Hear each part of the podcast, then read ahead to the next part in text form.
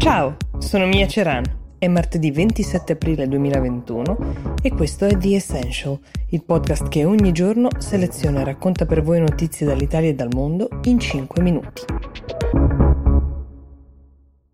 Nella puntata di oggi protagoniste sono due donne, sono note per meriti e competenze diverse tra loro, però sono entrambe incappate in una sorta di sabotaggio politico. Partiamo dalla prima vicenda. Ve lo ricordate il Sofa Gate, quello sgradevole episodio avvenuto in Turchia quando la presidente della Commissione europea, Ursula von der Leyen, tra il presidente turco Erdogan, padrone di casa, e il suo collega Charles Michel, presidente del Consiglio europeo, era rimasta in piedi per mancanza di una sedia pensata per lei ed era stata costretta ad accomodarsi sul divano. Ecco, a distanza di quasi un mese da quell'episodio, per la prima volta è la stessa von der Leyen a parlarne e lo fa senza giri di parole, dichiarando che quel che è accaduto è accaduto perché lei è una donna. Mi aspettavo di essere trattata da presidente della Commissione europea, ha detto, l'incarico che ricopro, ma non è stato così e non riesco a trovare altra giustificazione se non che sono una donna.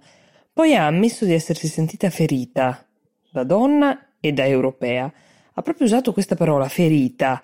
È chiaro che anche la scelta di parlarne pubblicamente ha un suo peso ed è forse l'inizio di una battaglia più ampia. Bisogna fare ancora molto per difendere i valori che sono alla base della comunità europea, ha spiegato la Presidente, e perché le donne siano trattate con parità. Questo episodio è diventato virale perché alla riunione erano presenti delle telecamere che hanno immortalato tutto. Non c'era bisogno di aggiungere molto, le immagini parlavano da sé, per questo hanno fatto il giro del mondo. Chi invece si è dovuto giustificare è stato il presidente del Consiglio europeo, Charles Michel, perché lui in teoria i valori menzionati dalla von der Leyen dovrebbe condividerli e come? Ecco, lui davanti al Parlamento europeo due cose le ha dette per spiegare il suo comportamento che sembrava fin troppo in linea con quello di Erdogan in quell'istante avevo deciso di non reagire ulteriormente per non creare un incidente politico che avrebbe rovinato mesi di preparativi e sforzi politici e diplomatici.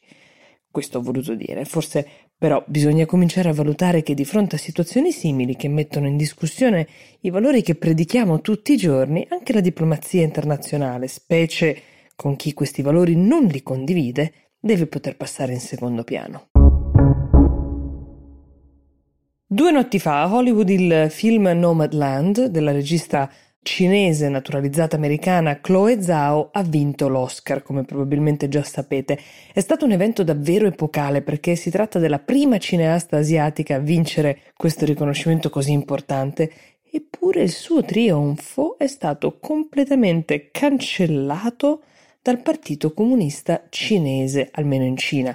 Sostanzialmente è stato censurato l'evento e la notizia a causa delle mh, mm, posizioni molto dure che la regista in passato ha preso parlando del regime cinese. Allora, intanto gli Oscar non sono stati trasmessi da nessun media in Cina, ma nemmeno in streaming su internet.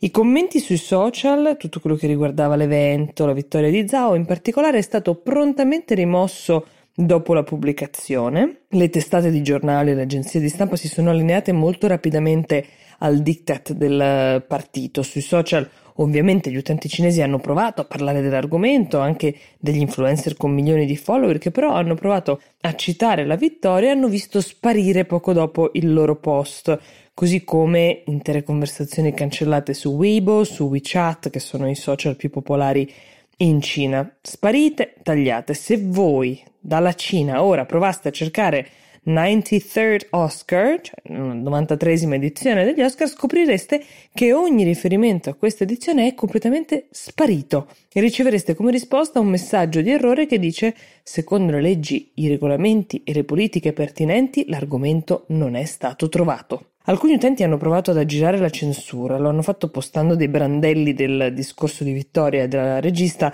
con la descrizione generica un discorso a un'edizione degli Academy Awards, ma poco dopo la mannaia della censura è arrivata anche lì e se si provava a cliccare play si poteva leggere chiaramente il video non ha superato l'esame della piattaforma.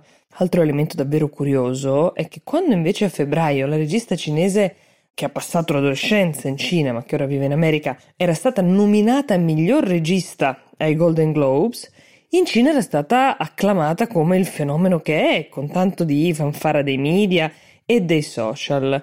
Cosa è cambiato? È stato così fino a quando qualcuno non ha ripescato delle dichiarazioni da lei rilasciate nel 2013 in cui, come vi dicevo, criticava un regime troppo oppressivo e chissà se all'epoca si sarebbe immaginata quanto oppressivo potesse essere questo regime anche di fronte al successo dei propri figli. The Essential per oggi si ferma qui, io vi do appuntamento a domani. Buona giornata.